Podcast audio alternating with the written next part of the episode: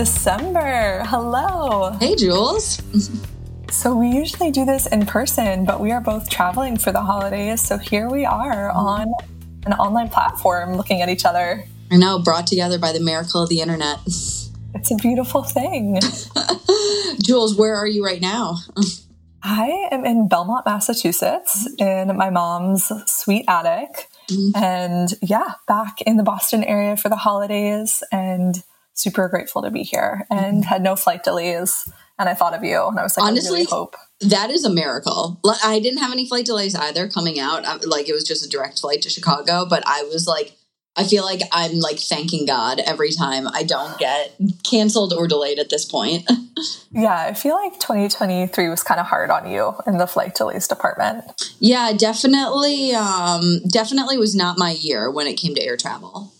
Yeah, some karma to work through there. I'm hopefully banking it all up.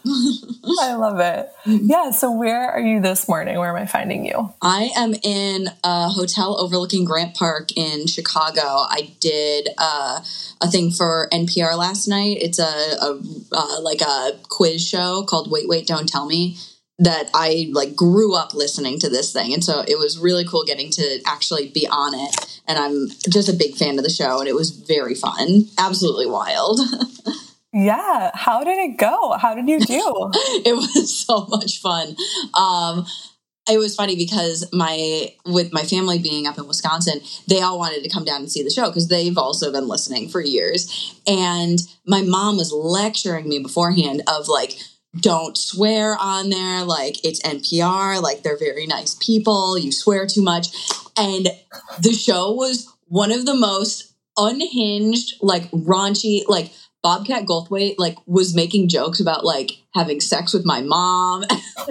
it was insane and so funny. Like it was just like a good time.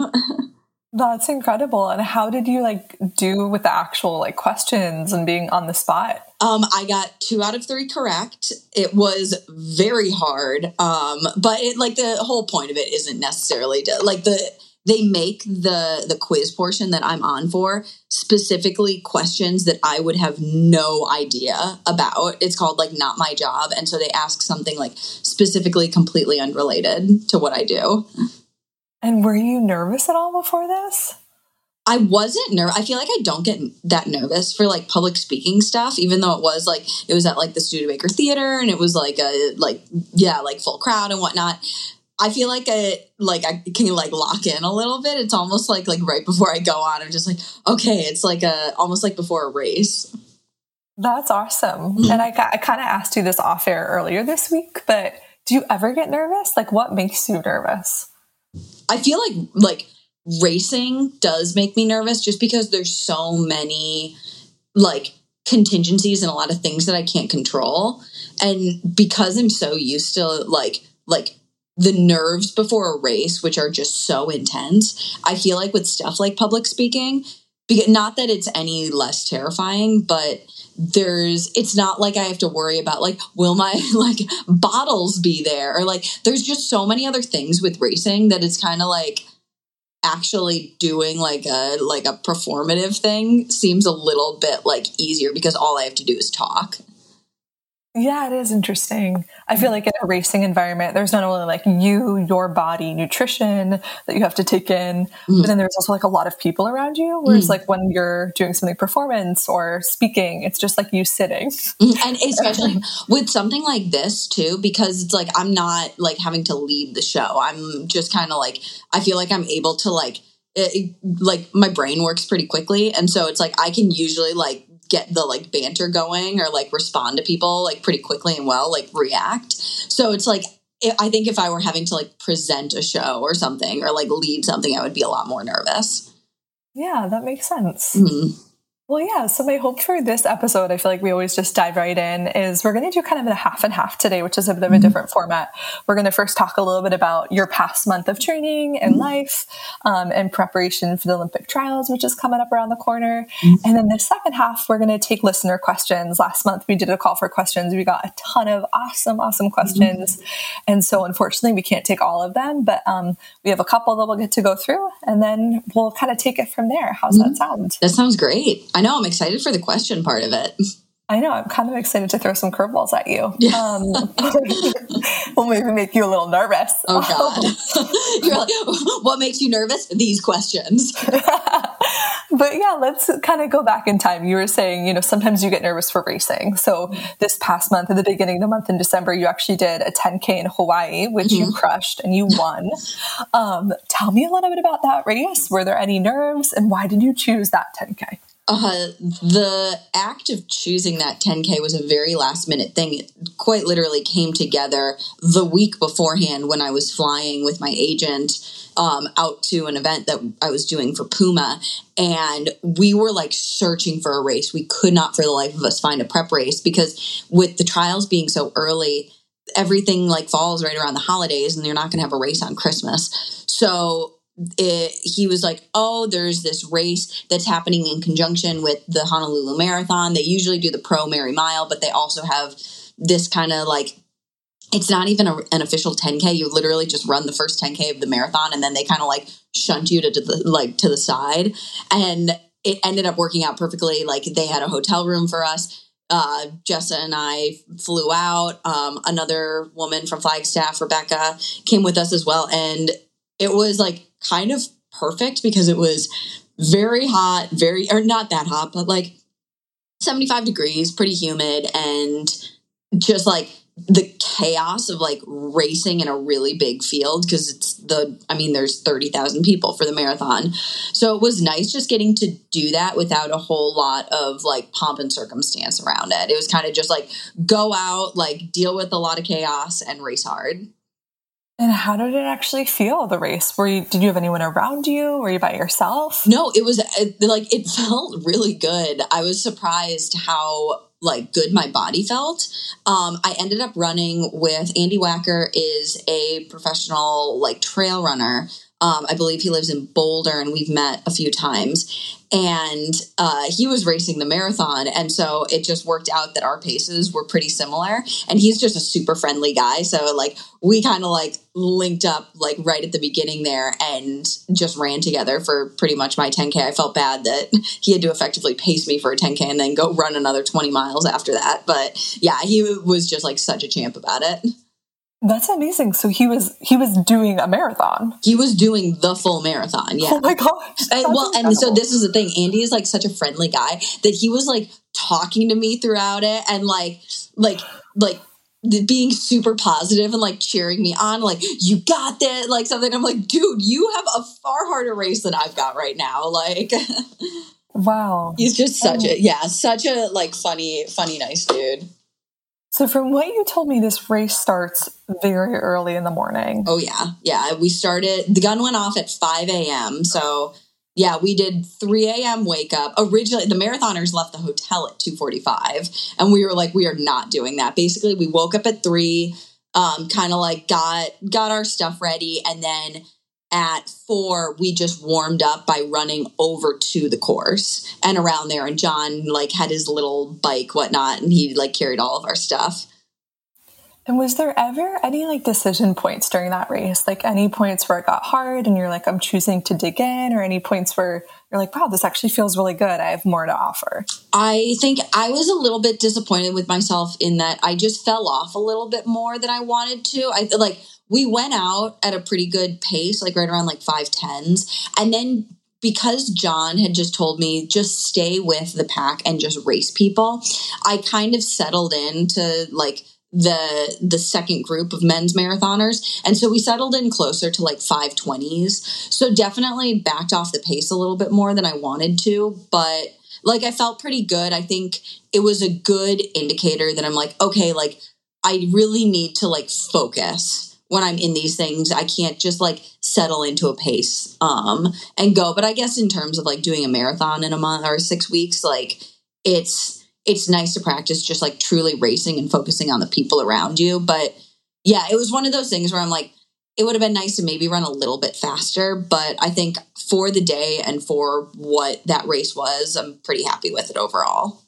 Yeah, and I mean, also, weren't you during that race like in the middle of a high volume training week? Like there wasn't yeah. tapering as well. Yeah, no, we just went basically straight into it of still trying to maintain like pretty solid mileage with travel and with racing. And we had to cool down 11 miles after it to still get in a 20 miler. So it was like one of those things where it was a little bit brutal of just, you never feel totally 100% when you're doing something like that. How do you, during the race, not think about the fact that you're going to have to cool down for 11 miles? It, like, I feel like it's just complete compartmentalization. Like, it's it's a thing where you almost have to like pretend that I'll do this a lot with races that I almost have trouble like thinking two steps ahead of like even with the trials. Anything after that race does not exist to me. Like my life only goes up until the start of the Olympic trials marathon. And same thing with this race. It's like physically in my mind, I can't think of anything after the race. It's only that 10K and then I'll figure it out afterwards. And do you feel like you've trained your brain to compartmentalize or do you naturally kind of do that? I've had to like train my brain to do that because if I if left to my own devices, I will think 15 steps ahead of everything, which is pointless because I've just found, especially with races like this, you don't know how you're going to feel afterwards. Like, we had a lot of different plans of like either maybe my knee is going to hurt and I can't cool down. Maybe my knee will feel okay, but I'm tired. So we'll do a regular cool down. Maybe I'll be feeling great and we'll do a tempo afterwards. Maybe I'll just keep racing and stay in the race. Like that one, John was like, absolutely not. Um, but it's like, a lot of it is is just kind of assessing where you are at at any one point and then just making the decision from there because it's useless planning ahead like i can make every decision in the world beforehand and then something could happen in the race I think there's so much wisdom in that. It almost feels like you have like this decision tree and you have all these options. And then based on you listening to your body, mm-hmm. like when you finish the race, then you can decide, okay, which branch of the tree am I going to take? I think that is a good, like, yeah, I, I think that's uh, like a really good thought of just that's kind of how I approach races in general too. Like it's the reason that I don't ever make a race plan.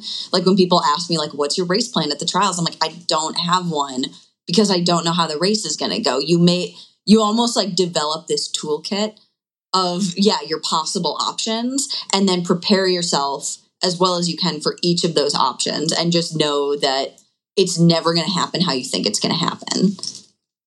Was that ever that compartmentalization and that capacity also to see multiple options? When do you think that kind of developed within you? Was that something you had in college or happened later in not later in your pro career. You're still early in Late into my career, the twilight years of my career.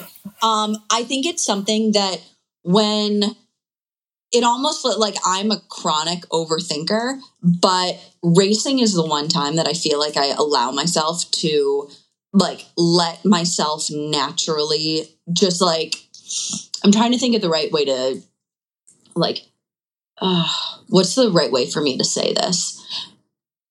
Be, like I almost think of it as like people always think of like say like your body is the car and you're the driver. I don't think of it like that. I think of my brain as like the race engineer that's checking in on the body and making sure nothing is like overheating, nothing's feeling bad and stuff like this. But it's almost like your heart is the driver. Like I know that sounds cheesy.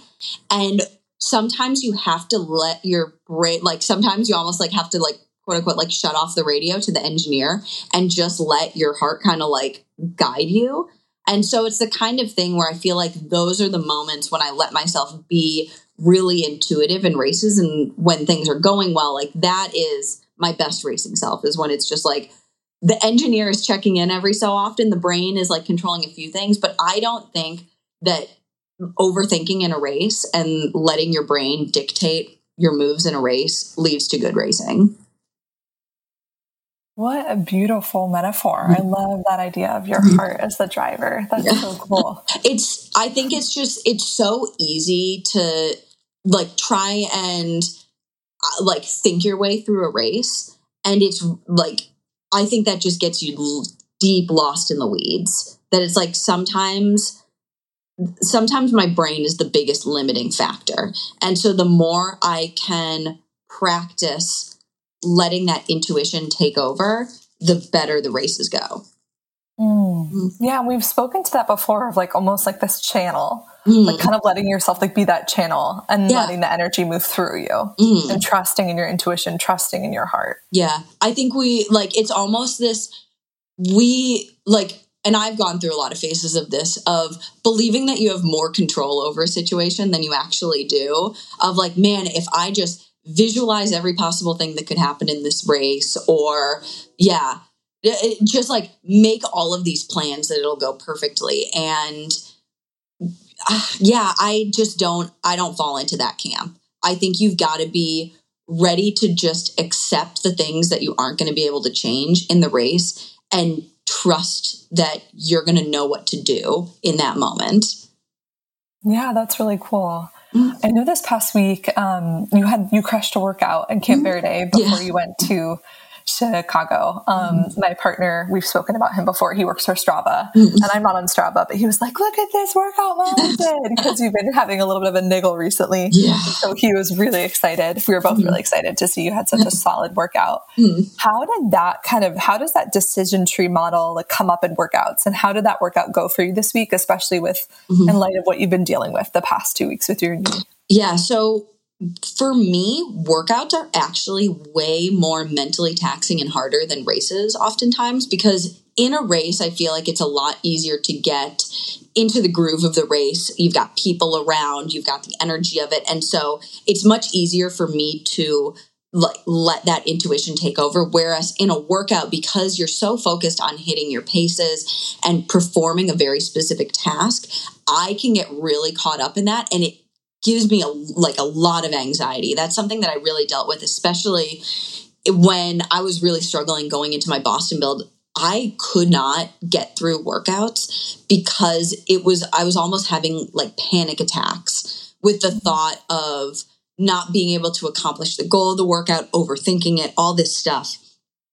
And so it's been honestly a real learning process of trying to figure out how to switch into that marathon brain during workouts. And that's what the basically what we did it was on my way down to like i was down in camp verde. I was flying out later that day. So we were like let's do a long like marathon pace progression run. So not super long but like 12 20k or so so 12.4 miles. And really practice not thinking five steps ahead. Like basically this loop in Camp Verde is 5K loops.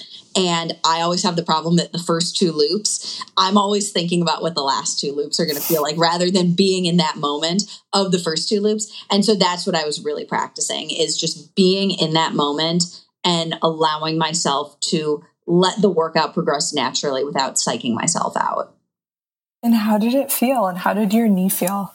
It felt great. Like I've been dealing with just like just knee pain. The body's just been a little bit off. Um, like it, things have been. I've been trying to like really like nail down some form things and just hip mobility and all this stuff. And my knee usually takes the brunt of the impact when things aren't moving well. So my knee has just been really off. Basically since the week before Hawaii. And like I felt it in the cool down there. So it was really nice it was the first time that it hasn't been like killing me because I b- basically missed the whole week after Hawaii of workouts just because I couldn't. I tried the same workout the previous Saturday and had to bail after 5K after that first lap. So yeah, it was it was just a nice step in the right direction of like getting in a good solid workout that I always look to as like these are like really critical key marathon workouts for me. And I'm like, I just want to be able to like, yeah, be able to feel like I'm like checking the boxes for for this marathon build. Yeah, I'm so excited for you. That's awesome. Mm. And that Camp Verde loop, we were down there last Saturday together, and there's so many animals on that loop, and oh, so yeah. many angry dogs and alpaca. And I'm curious, which one is your favorite house, or which house gives you inspiration? So it's so funny because we run down on this loop so often that you see all these animals and each like each house with the different animals they all have their personalities there's the five alpaca house and they all run around in the yard and then there's the cows on the corner that always lay on the ground that i call them ground beef and you, there's like yeah, like a German Shepherd house. There's a house with the wire-haired Griffon pointers. This is Jules's dog. Um, but it's just so and like there's one with like these little like whippet greyhounds that are like speedy long boys that like sprint at us every time we go. So it's really funny. It gives you it, like it almost like allows me to focus on something else of like every time i come up to a new house it's a new kind of dog. But yeah the dogs love to bark they love to bark. I think the alpaca house might be my favorite. It's really funny too because they'll flood that yard every so often because there's a lot of like irrigation in there. And so they'll splash around in the water.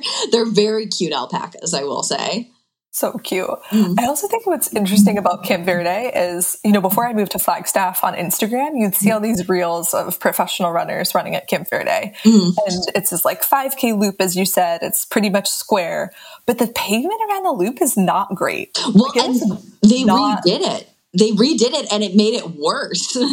what? Yeah. It actually used to be pretty nice on the main front stretch of it. Like, I, it was the kind of thing where when I would hit it, I was like, ooh, like this is like smooth pavement.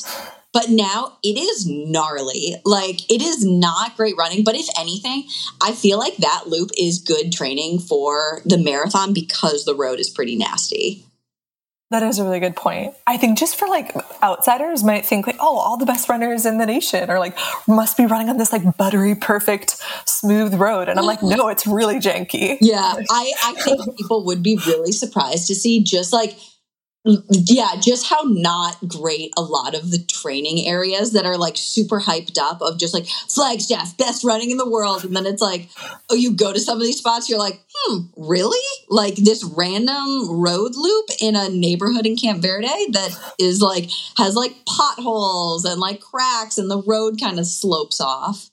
Yeah, I got yelled at last week when I was running there because I went been- on like I went on a side street, yeah, and oh, someone oh, no. was yelling at me for being on their private property, and I was like, "Oh my god, I'm so sorry." So don't worry. Apparently, um, a couple weeks ago, the Under Armour boys were there, and granted, they had a very large group that they were running with, but some woman was like, "You can't have a road race here."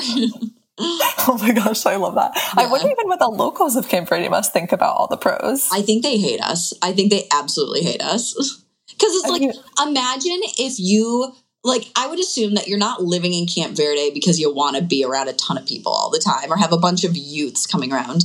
And like imagine buying a house in Camp Verde and you think it's going to be this lovely rustic like rural scenic area and then all of a sudden you have like 30 like yeah 30 millennials and gen zers showing up every week blasting rap music like taking themselves very seriously. Taking themselves way too seriously. but it's like, so when John bikes with me around there in the workouts, he's like blasting music for me. But then every time we somebody's out in their yard, he'll like turn it down as we go past so that they're not having to like. I'm assuming they don't want to listen to Kendrick Lamar. I love that. Okay, so highlight one of the highlights of my past week was I went on a run back when we were in both in Flagstaff, and I was listening to this podcast of these two amazing sisters, um, and I was like, I just felt like I was running with my friends with Izzy and you. Tell me a little bit about your pod with Izzy. Let's give it a shout out. Um, yeah, the I Hate My Thoughts podcast is Izzy's been trying to get this going for a while. Basically, she created an entire PowerPoint presentation to convince me of this a few months ago. And I kept shooting her down and kept shooting her down. And then she basically just wore me down to the point of like, this would be kind of fun. But we, we reworked the idea quite a bit because originally, Izzy was like, oh, we can just talk about ourselves. I'm like, mm, I kind of do that with Jules. And also, I don't think people need to hear more about just our lives. And so I suggested the idea that we do it kind of like as a almost like a participation podcast amongst Sad Girl Track Club, just because Sad Girl Track Club has become such a like a thing now that it's been really fun to get a lot of listener stories and like armchair anonymous style just hear and feel like it's a like a conversation with with the sad girl track club members and honestly, some of these stories are far more interesting than anything that's ever happened to me. And so also, Izzy doesn't call me outside of this, so it's just a good way to keep in touch with Izzy regardless. She's laughing behind the couch. You sound like a horrible person. No. I love it. I'm going to put in a request that you two talk about um, the times you've been struck by lightning because I Oh, feel like that's like a very like unusual thing both of you have been through. I know. Well, Um, Izzy Izzy doesn't remember when she got struck by lightning because she was a baby. Like I remember that, but she doesn't. psychologically, Psychologically. Her body remembers. Yeah, the, the body the body is keeping the score. It is. But yeah, just wanted to give your other pod a big shout out because it was really fun to listen to. Um, okay, so last kind of December thing or last December things to check in about. You have a could we call it a race tonight? What? Oh, what tomorrow, yeah. Fest? Yeah, tell So- me about. Grindfest. Grindfest is basically so there's a national speed skating center in Milwaukee, and it's an like basically around the outside of the speed skating rink is a 420 meter track that a lot of people in the Milwaukee area who run in high school, run in college, will go there in the winter because it is training. It is like hell to train in Wisconsin in the winter, and uh, I don't know how long ago they started doing this, but a couple like collegiate runners from Wisconsin decided that they were going to do a progression style run around the Pettit. So get a bunch of guys together and they would start at 610 pace and every 3 laps it, the pace knocks it down until ba- you get to the point where there's only one person left. Or if they're not being able to eliminate people anymore, they'll ring a bell at the end. I believe once it gets towards like like 410 pace that it'll be just like okay last lap whoever wins wins. I've never gotten to that point but they'll start the now that women do it they start the women a little bit slower at 6.30 i'm just starting with the men this year at 6.10 but um it is it is very fun. Like it's such a vibe to go and i want to say last year we had like a big group and so it's this huge pack of people running around but there are like children free skating on the inside of the speed skating center because it's just a normal ice rink at night. But then, yeah, a bunch of people come out and just, yeah, go and grind. And what is like your goal? What's your race? I know you said you don't race plan, but what's your plan? So the what I'm going to be doing that day is tomorrow morning I'm going to probably do 5 or 6 by mile on the local track. So like use it as kind of a double T day. Um and so I'll do a workout in the morning and then we'll head there in the evening and honestly the goal is just get down as fast as I can and see how it feels. It's it's a nice opportunity to like play around with a bunch of different paces and to just do some solid threshold work with like like friends. So the goal is to kind of just go out, have fun, like stick with it as long as I can. I obviously can't get as fast as the men on there, but I want to see if I can get down to like 5 minute pace by the end. Let's go. Yeah. And how long will you be running for? Like, how long does it usually last for you? On a good miles? year, on a good year, it's 12 to 14, I want to say. But that's with a warm up included. Okay, so like the actual, the actual like grind fest progression run. Yeah, it might be shorter this year because I'm starting with the men. Usually I start with the women at 6:30, so that generally adds on probably 2 to 3 miles. So that'll be obviously fewer this year. Now, if you had to, you think you'd be able to run like a side, sub five minute mile tomorrow night in it? How are the legs feeling? I I don't think so. I especially with a workout in the morning, I don't think we're I don't think I'm going to be running a sub 5 mile. Uh, if if I do run a sub 5 mile, I will what should I I feel like I have to like celebrate that in some way. Whoa, I like that. What? Yeah, let's ask Izzy how. Izzy, if I run a sub 5 mile at some point in Grindfest tomorrow, what how should I celebrate that? Should we get Kopp's?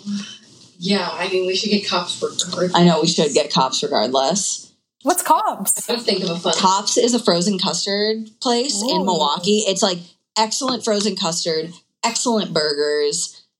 Yeah, I think we're just going to do that regardless. Okay. Well, either way, you're still my favorite runner, whether or not you run some five minutes at the end of this tomorrow. Thanks, Jules. in the middle of like probably a 130 mile week. So let's just put it into perspective here, fam. Uh, well, I think the problem is trying to do it on the back end of like a workout in the morning is going to be because I've never done a workout before Grindfest. As yeah, well. that is. Yeah, that's challenging. I'm Yeah. excited for you. I wish this was live streamed. Yeah, I, Izzy's actually going to be announcing it. Oh my gosh, amazing. I know, isn't that here? I'm just plugging in my iPad real quickly because I'm gonna Yeah. run out of battery here. No, of course. Um, okay, so my last question before we head into listener questions is what is so we're approaching Christmas. This is going to be published after Christmas. What is your favorite part of Christmas? What is your favorite holiday tradition that your family does? Mm. Um, I so the Christmas Eve is almost better than Christmas for us because it's my mom's whole side of the family comes over. She has a ton of siblings, and so we have a bunch of cousins, and a lot of our cousins have little kids now too. So it is like cheaty family, just craziness at our house on Christmas Eve. And we always do a white elephant amongst the cousins and the adults. And I've got a pretty I'm pretty excited about my my white elephant this year. So I I can't spoil the surprise. Actually, because this will come out after Yeah. Christmas, I can say what I'm planning on doing. So I was talking with John about this, but the origin of like the like white elephant is basically this idea that it's supposed to be something that you like are supposed to pretend that you like but you can't get rid of it and it's like horrible and unwieldy to have in your house. And so i really now that we've been doing this for long enough i want to establish a true white elephant gift like a traveling gift that like someone is going to be stuck with this and required to keep it in their house all year long and then they can add to it in any way that they want and then bring it back the next year. So this will be a rotating gift that is always within the white elephant pool that has to be brought back but that you are required to keep in your home. And what i am thinking of doing is trying to find some sort of taxidermied animal like a raccoon and turn it into a lamp. Like this find like a like a, a lamp and then a taxidermied raccoon holding up the lamp and this will be the like the gift that somebody is going to get stuck with they have to keep it in their home all year and then they can improve upon it in any way that they want and bring it back next year and then someone new will be stuck with it I love this. I also feel like there's hints of Sad Girl Track Club in this. Mm. So it might not be a raccoon though it's just going to be whatever preferable taxidermied animal we can find Okay, please take photos and Oh, post on the gram. for sure that will that will very much make it up on there Okay, good thing someone you live with loves to thrift shop. I know. I'm gonna I'm gonna lean on Izzy Yeah, for this like, one. Where can we get a taxidermied? Yeah, uh, well, there is a So taxidermist down the road from us that we took a like uh, when we were in like grade school. They did like a field trip to this like taxidermist. So I'm like, maybe we can hit him up. So fun. Yeah. So, as we transition into listener questions, I said this at the top of the episode, but I just want to again like thank everyone so much for submitting such thoughtful, fun questions. I wish we could take them all. We unfortunately can't, and this is going to be just a limited edition, one time only, one month. We're taking it, the listener questions, um, and I thought we'd start out with a lighter question to begin. Um, so, and I also didn't include people's names just to respect anonymity. So, first question from a listener What would your theme song be to describe your current training cycle? My theme song. Ooh. I feel like I'll have like I choose like famous or not or like favorite songs over a build, but I'm trying to think of one that would describe the build. Um I feel like it would have to be something like a little bit chaotic, but can I think on this one for a while? I feel like I need to come back to this. Can you remind me of this at the end of the pod? Yeah, and then sure. come back to it. I I need to like marinate that one for a little bit. I know, it's a good one. That that's actually a really good question. I never thought of that. I feel like it would need to be some song that is like a good combination of like confident yet also very chaotic. Mhm. I, I could see that for you right now. Actually, wait, no. So uh, this I've so I mentioned before, but I really love Kendrick Lamar, and his song "Rigamortus" is like one of the strangest like like hardest rhyme schemes that I've heard, but it is just very cool, like a really good driving beat, but it's very chaotic. It's like this syncopated beat. I feel like that would be a really good one for this build because it's a really it's a little bit chaotic, but it is like yeah, it's kind of like I'm gonna fuck some shit up. I love that. Did you listen to that when you were going around Camp Verde? I did listen to that when we were going around Camp Verde. I love it. Okay, cool. We're gonna all look that up on whatever platform you're we'll, we'll link Rigamortus to yes. to the pod and channel some of Molly's speed and chaos. Mm-hmm. okay, next question. I was wondering how often you're touching goal marathon pace during workouts. Hmm. Uh, pretty often, I would say. Uh, most of my most of the work that we do is either slightly below marathon pace, slightly above marathon pace, or right around there. Like threshold work of what how we do it is typically pretty close to to goal marathon pace. I think, especially at altitude. Um, like when I'm going out and doing double T's, a lot of it is kind of right around what I hope to run the marathon at. Okay, so I'm going to add on to this question a little bit. So zooming out for a second, like in your weekly volume, mm. how much are you touching gold marathon oh. pace as well? Because like, yeah, I feel like you do so much over your volume easy. Oh, yeah, that's actually true. Probably maybe 20%. So 20% is quality. Yeah. And then 80% is easy. Easy. Easy or moderate. And in that 20%, if you were to look at goal marathon pace for you, where how much of that is goal marathon pace? Um, I would say in that 20% of quality work, probably at least 15% of it would be a right around goal marathon pace. Okay.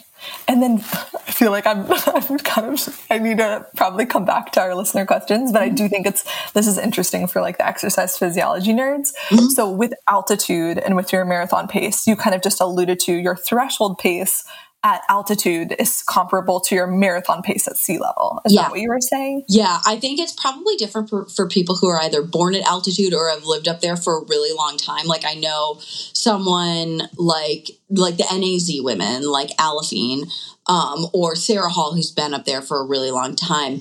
They can t- like their threshold pace at altitude is typically a lot faster. Like they there it's probably much closer to like their half marathon pace um, which is like a true threshold i think. But for me and just because i'm not necessarily someone who goes crazy hard in workouts i'm a lot more moderate approach i i think my threshold pace we keep it a lot closer to what i would hope that like my goal marathon kind of is. Like we were doing especially leading into um Tokyo, a lot of stuff right around like I think my threshold at altitude was right around like 518 or so. So we did a lot of stuff there. Like Chicago was a little bit slower. It just wasn't quite as fit as that. So little like closer to like 520 to 525.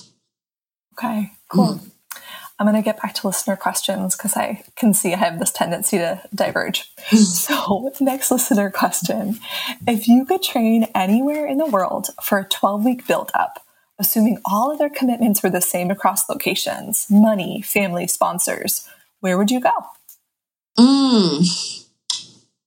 I really love the idea of getting to train in Kenya for a little bit. I think that would be really fun, especially because the the weather, especially in the winter, is much nicer. We actually like floated the idea of going over there for a little bit. Um, and just because there's so many people training over there, I feel like it would be nice to have a lot of training partners. But I don't know. Honestly, I feel like I live in like a dream training location. So it's kind of hard to be like, oh, let's go somewhere else. Yeah, I don't know. I think it like if I wanted to race like a good marathon, it would probably need to be in flag. Either flag or Kenya. That's probably about it for me. Actually, if it was somewhere totally new though, I'd love to train in Mexico City. Like we've talked about like trying to go there at some point. I feel like it would be cool to explore. but I don't know logistically how well that would actually work. Cool. Okay, well, we got luckily, luckily you love where you live, it sounds mm-hmm. like. Yeah. That's a plus. Okay, so next question um, is a listener asked How did you connect with or choose to work with your coach, John? And what is your actual training setup with the Verde Track Club? So, my uh, my coaching journey with John started very unconventionally because we were teammates on a professional running team in Boston that we both ended up leaving. I left in the summer of 2019 and I wasn't sure whether or not I wanted to continue running professionally at that point or if I could continue running professionally. And John, being my best friend on the team, I actually texted him. I was like, "Hey, John, can we meet up for coffee or something? I want to float the idea of you just writing some training for me." And he was not a coach at this time; he was just a full professional runner who also worked at his dad's hardware store. And we went down, met. Basically, the idea was until I found a new training group, he would write me training. And over the course of that fall, I qualified for the Olympic trials. Um, and I was like, I'm going to do one last hard push. I'm going to go out to Flagstaff, like make the push to see if I can like get fit enough to run the 10K at USA's, but I'll do the trials. And in the process, John, like, not not unintentionally, but unknowingly coached me onto an Olympic team and discovered that he is kind of a coaching prodigy. Where like I think he's now the youngest person to ever coach an athlete to an Olympic medal in athletics. Um, yeah, like like John is the real deal. And so oh obviously the pandemic happened. Sorry, this is going to be a, a, long kind of long-winded. No, I'm a big John fan. I'm here yeah. for this. But yeah, John basically then over the pandemic because he was dropped by Saucony, uh, like he was dropped by Saucony and so wasn't running pro anymore. And like we had been talking about like hey what do you want to do like you're pretty good at this like we need to find a way to cultivate this. He didn't know if he wanted to maybe try and find a college coaching job or whatnot.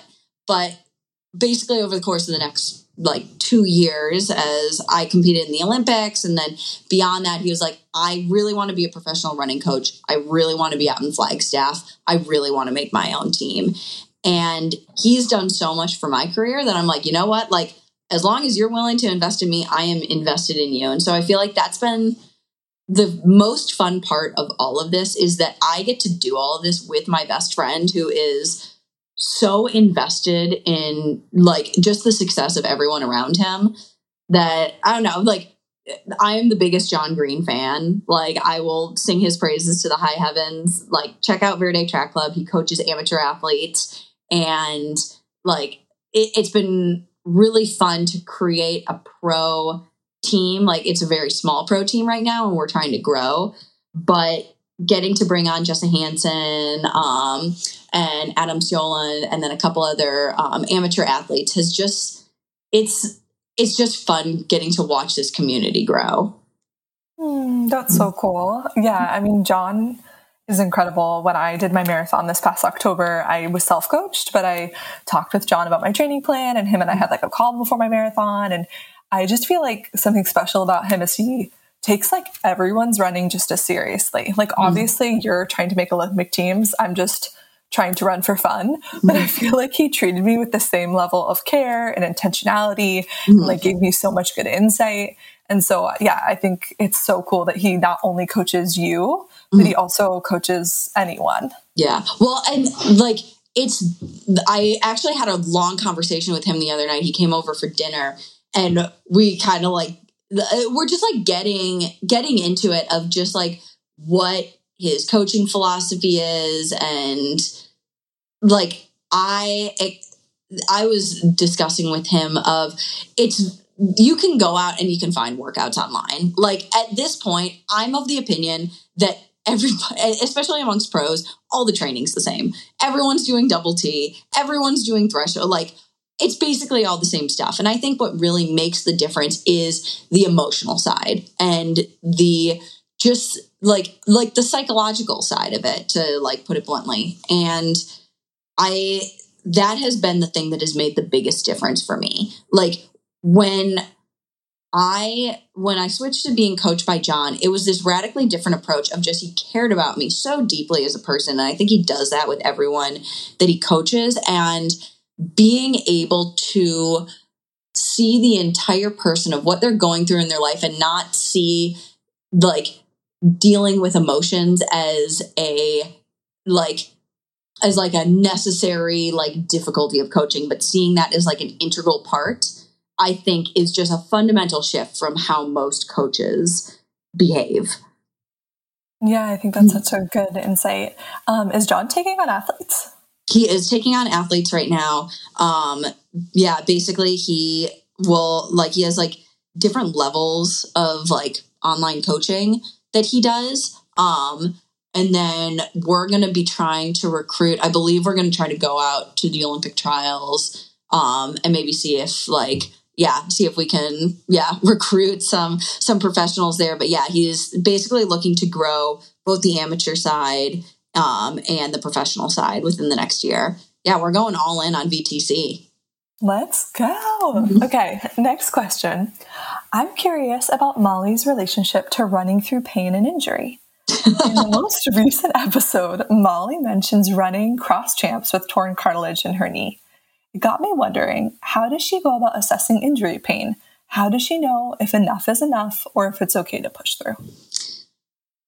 This is actually another conversation that I just had with John because so I will preface this as what I'm going to say next is very specific to pro running. This does not like, I think amateur running and elite amateur running is a different level of it because I do things as a pro athlete that, like, by the nature of what my job is, I kind of have to. That there are certain times when I have to push through a level of pain being a professional runner because you kind of just have to do that. Like, for instance, before the Olympics, I had a stress reaction in my sacrum. Um, and normally, for something like that, if I was not up against a time crunch, if I was not, yeah, not dealing with the Olympics being several months away, I would have taken a full like six to eight weeks, let that thing recover, full non weight bearing. But by the nature of it, we had to take pretty much two and a half weeks off and then get back into training. Like the minute that I physically could run on the ground, we had to get back into it carefully, but it's it was a much faster progression. Or same thing with my knee. I have torn cartilage in my knee um, that I've dealt with since college, and I have to get used to running with an amount of pain that most people would probably not want to put up with on normal runs. It's a delicate balance with pro running of this it, it sounds really bad when I say it, but John has equated it to like as a coach, he's realized that like pro running is not healthy. Like what we do is by its nature pushing the limits of what happens. So most pros are generally dealing with some sort of injury, something chronic, or just a general level of discomfort that most people don't want to put up with and shouldn't put up with. And it's the act of trying to go after something really big that you have to be willing to push through some of these things that you realize what you're doing. It's kind of like the equivalent of like walking over hot coals that it's probably not good for you and it's going to really hurt, but there's something on the other side that you're trying to get to. And John has equated it that the coach's job is to like hold your hand as you walk over the hot coals and tell you, hey, it's going to be okay. Like he doesn't like you don't want to be the coach that's screaming at people that they need to walk over the hot coals and be like, why are you feeling pain? You're not supposed to feel pain. It's supposed to feel good. Like John acknowledges that there are things that we have to do pro as pros that like he would never, never tell his amateur athletes to do. But it we almost might need to cut this part. I feel like I'm not saying this right because it sounds really problematic when I say it. I don't I want to pause you. I don't think it sounds problematic. I think it sounds really honest actually. Yeah. So I think I, like it's actually really important and it's it's also your perspective. Like mm-hmm. I think this is your perspective as a pro. Yeah. Um like this is just what what I've had to do like when I was a sophomore in college, before I figured out how to run well in college, I didn't, I was like, it was just like I was running so hard and I was like feeling all this pain and I couldn't understand why I wasn't getting better. And honestly, I appreciated that my assistant coach at the time, Sean Carlson, he was probably the realest that anyone's ever been with me. And he was like, Molly, you got to decide at some point if you want to feel good or if you want to run good. And sometimes that's the truth of it. Like to run really well, it really doesn't feel good the majority of the time. And you run through things that you wouldn't necessarily like want to have to run through. And I think for the majority of people, that's where, like, if you're running for health, you should not push through some of these things. You should take off when you're injured. You should not push your in, like, not push your return to run. By the nature of what we're doing at this far end of the bell curve, pro marathoning is incredibly damaging to your body. I will probably not be able to walk by the time I'm 50. But for what I'm doing right now, it's a sacrifice that I'm willing to make. And it's a calculus that I have to make in my mind. And okay, so I know this is not a follow up question, but I'm going to ask one. Mm-hmm. so, like, why? Like, what? Why the sacrifice? Is it because you have a sponsorship and the money? Is it because no, of your no, dreams? I, like, what? Tell me why.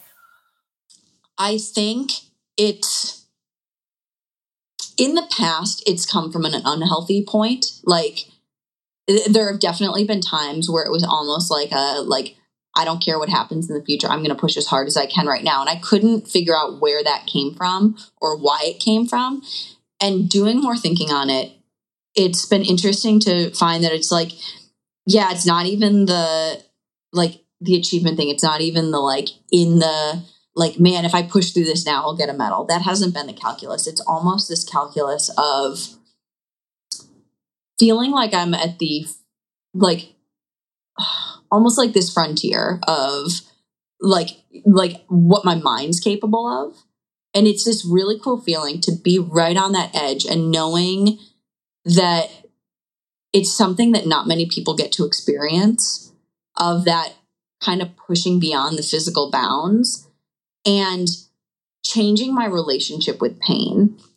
It's it's this incredible feeling when you are in so much pain in a race, in a marathon, say, and you can come to terms with it and accept what it is and realize that just because you're in pain, you don't have to stop and you don't have like you can accept it for what it is and make peace with it and then find this incredible place beyond that and that's that's where I think the truly great performances come from. Like in the Olympics, it's it, people are like, How did you run in that heat? How did you do that? And it was this, it was like going to this place that I'd never been before when in every objective manner, I felt like a boiled egg. Like it, I never felt good in that race. But I hit this place where I was like, I am in so much pain right now.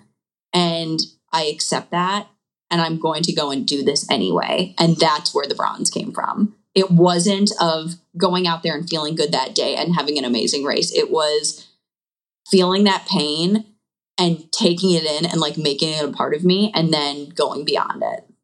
Mm. Sorry, yeah, that's like very. I felt like that was like such a long-winded answer to that yeah, original question. It's really powerful. It's like I hear for you, kind of working through pain and injury for you, you feel like that is a part of kind of being at the top level of sport, of pushing your body, of riding the fine line that you ride. Mm-hmm. It comes with that territory. And that for you, the why behind it is like this real deep desire for self exploration mm-hmm. and for exploration of like your potential of your mind and of your body mm-hmm. and being able to explore and be at the frontier of these places that most people don't, you know, haven't done the work to be there. Yeah. It, it, it almost is that kind of like, if anything, I feel like all the therapy I've had to do has like helped in a way of understanding that a little bit of I'm trying to tweeze apart that feeling of pain from from me of like being able to be in a race and feeling the most pain I've ever felt and separate myself from it. Like just because I'm feeling this pain doesn't mean that's me. This is an experience that I'm having. And if I can separate myself from it a little bit and almost observe it as its own thing and just sit with it, not like it's almost like touching a hot stove and being able to just keep your hand there and be like, I know that I'm in pain right now and I'm observing it and I want to take my hand off, but I'm just going to delay it because I know that something is on the other side of this that I'm trying to achieve. So interesting. Mm-hmm. Okay. I'm going to take a next listener question. It's a lot more light. so, as a Wisconsin. Pain, sadness. yeah. Out of the pain cave. Um, so, next question is As a Wisconsin native, what is your favorite cheese? Ooh, my favorite cheese. I love a good, like a really good sharp cheddar. Like nothing is better than a solid. Uh, though I mm, see now we're gonna get into it. I just had um, some little brie on a baguette from uh, a store down the street from us, and I'm like, brie is so freaking good. It's so soft and lovely. Um, I pretty much I'll take any cheese. Goat cheese, goat cheese is lovely. Um, I love a feta. I love a gouda. See, there's too many to choose from. This was actually a question somebody asked me on a run last week where they're like, if you can only have one cheese for the rest of your life, I think it was Hannah Steelman asked me this. She's like, if you can only have one cheese for the rest of your life, what was you, what would you have? And I think I went with mozzarella just because I feel like that's a very versatile cheese. Oh, yeah, I like that. Yeah, mozzarella like can like carry the team, but it, like given the choice, a good sharp cheddar. Nice. Okay, next question. If running is a metaphor for life, what are some lessons it has taught you lately? Running is a metaphor for life. Oh God, I feel like I gain all of my life lessons from running. It like teaches me something new every time. Um I think the lesson lately has been you always like deep down you always know the right thing. It's like we let we let our brains or we let the crosstalk or like what people are saying to us like influence us a lot more that we convince ourselves that we don't know the right option or that we don't know what to do.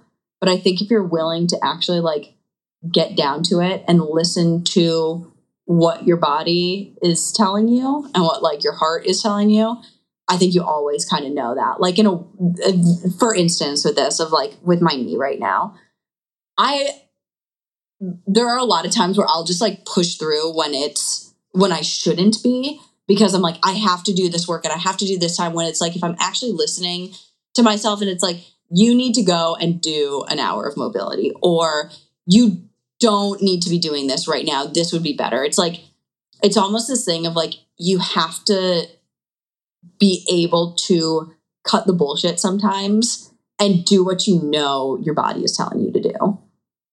Mm. So it sounds like the lesson is like really listening to yourself. Actually listening to yourself, not the not letting the obsessiveness or like I and I've fallen into this all the time with like I am the queen of like intrusive thoughts and I let that that I let that get to me of like oh I I shouldn't eat this right now because I like I didn't run enough today and I didn't earn it, or I should go out and do an extra like five miles or whatnot. The, the last year has been a really big growth for me of like actually trying to listen to what my body is telling me and not what my brain is telling me. Mm, very very cool. Mm-hmm. Okay, we have so many more questions, but I'm going to wrap it up with one more from a listener um, which I thought was really sweet, is what marathoner do you most admire and why? I think it's tough because I've like I've been reevaluating like just like the person that I want to be and I feel like sometimes like when I look at the sport and how it's been done, I have so many people I truly admire but I think the sport needs a radical change in a lot of ways. And I think there we're at a point where running is becoming such a cultural moment right now that there needs to be a greater diversity in what we see as pro marathoning and what pro marathoning can be. And so I think right now it's tough because I don't see anyone in the sport that is like doing it in the way that I want it to be done or doing it with an openness. I think right now, like honestly, not a marathoner that I admire, but just a person that I admire in general is Nikki Hiltz. I think Nikki Hiltz is what the sport needs right now because Nikki is living their fucking truth. Like, and they are racing hard and being out there, being vocal, being the person that they know they are. I like, I really admire that. And I think that marathoning needs that. So yeah, so so awesome. I'm a mm-hmm. huge Nikki fan as well, and I think mm-hmm. they, yeah, they're incredible. Not just like balancing mm-hmm. professional mm-hmm. running, but being an activist and an ally. And like, I think it's, I think it's that. It's this idea that like a lot of uh, like Nikki is not afraid to go out and be an activist and be doing stuff and like just being out in the culture and not being like, oh, I've got to stick to running. Like they are like being a badass on the track and then also doing a ton of cool things. I mean, they're kind of like the David Beckham of running right now. Oh my gosh, I want to see their future three part documentary on their life. 100%.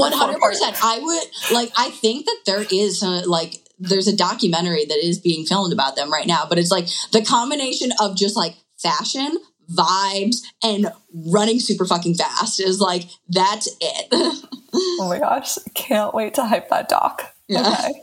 So, um, as we kind of wrap up, I'm curious to check in with you about like how are you thinking about the trials? You know, it is super soon, 6 mm-hmm. weeks out. Where are you at when you think about that day? And what is January going to look like for you with training as you prepare?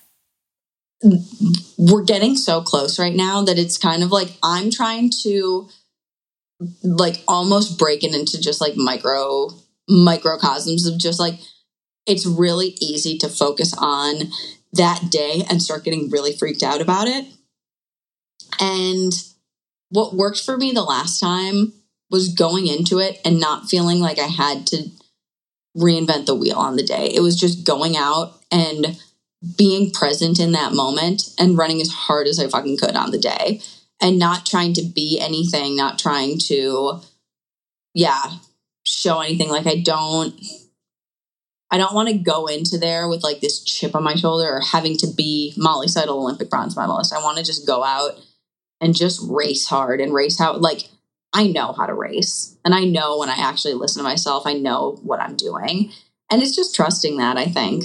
So I, I yeah, I think some of it is just trying to have that calm focus that I know I can cultivate and just be, yeah, just be ready for the shit to probably hit the fan at multiple points and deal with it. I'm not going into this hoping that everything's perfect. I'm hoping that this experience is going to be chaotic and beautiful and absolutely insane. Yeah, messy because that's yeah. like that's being human. I oh, mean, I I am. I feel like that's like what I thrive at. I just thrive in the absolute messes of situations. So when this month like are you going to go to orlando at all? What like where are you actually going to be training? Are you going to be doing any races? Like we're so i think the plan right now we might go like 10 days out to orlando like the 24th or something. Um, but tbd on that. I feel like i either like going to a race four days before or 10 days before. So we'll make a last minute decision. If the weather's nice and flag we might stay longer. If it's like get looking like it's going to be hot in orlando we might go out a little bit earlier. So like I said, we we make a lot of contingencies and then we kind of just figure it out when the time comes. Like we'll probably figure things out on January 20th of what we're going to do. Yeah, that decision tree model. Like you have yeah. a lot of branches to go down. Yeah, a big old decision bush. a big bush. Oh. Big old bush. and are you going to do any races in the next month? No, probably just head down, training, like well i'll get back to flag right around the 27th of december and then yeah just focus on trying to ball out at this race. I love it. And the yoga teacher in me um, in yoga oftentimes there's this like practice of setting intentions and i wonder when you think about january like if you were to maybe set an intention whether that be like a statement or a word that you want to kind of call in or embody what would that be for you